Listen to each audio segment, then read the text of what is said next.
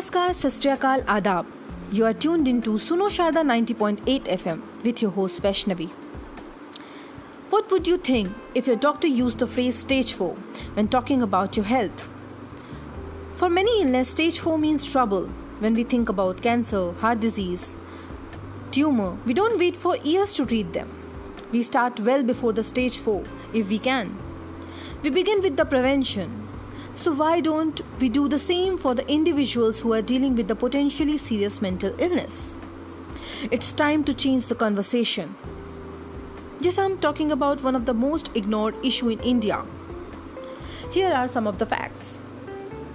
The suicide rate in India is 16.4 per 10,000 women for sixth highest in the world. And for men, it is 25.8%.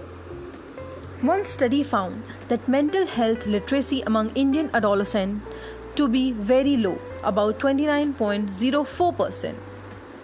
Mental health conditions such as depression, anxiety, fear, dementia are real, common, and treatable issues.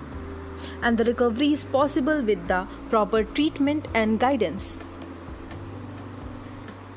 Amid this lockdown, in the coronavirus crisis, many of us are going through the issues. But the stigma still noted to be present in seeking help. Upcoming May is a mental health month. Mental Health India calls attention to the importance of addressing mental health symptoms early, identifying potentially underlying illness, and planning an appropriate course of action on path towards overall mental health. Take a screening and find out more at www.mentalhealthindia.net.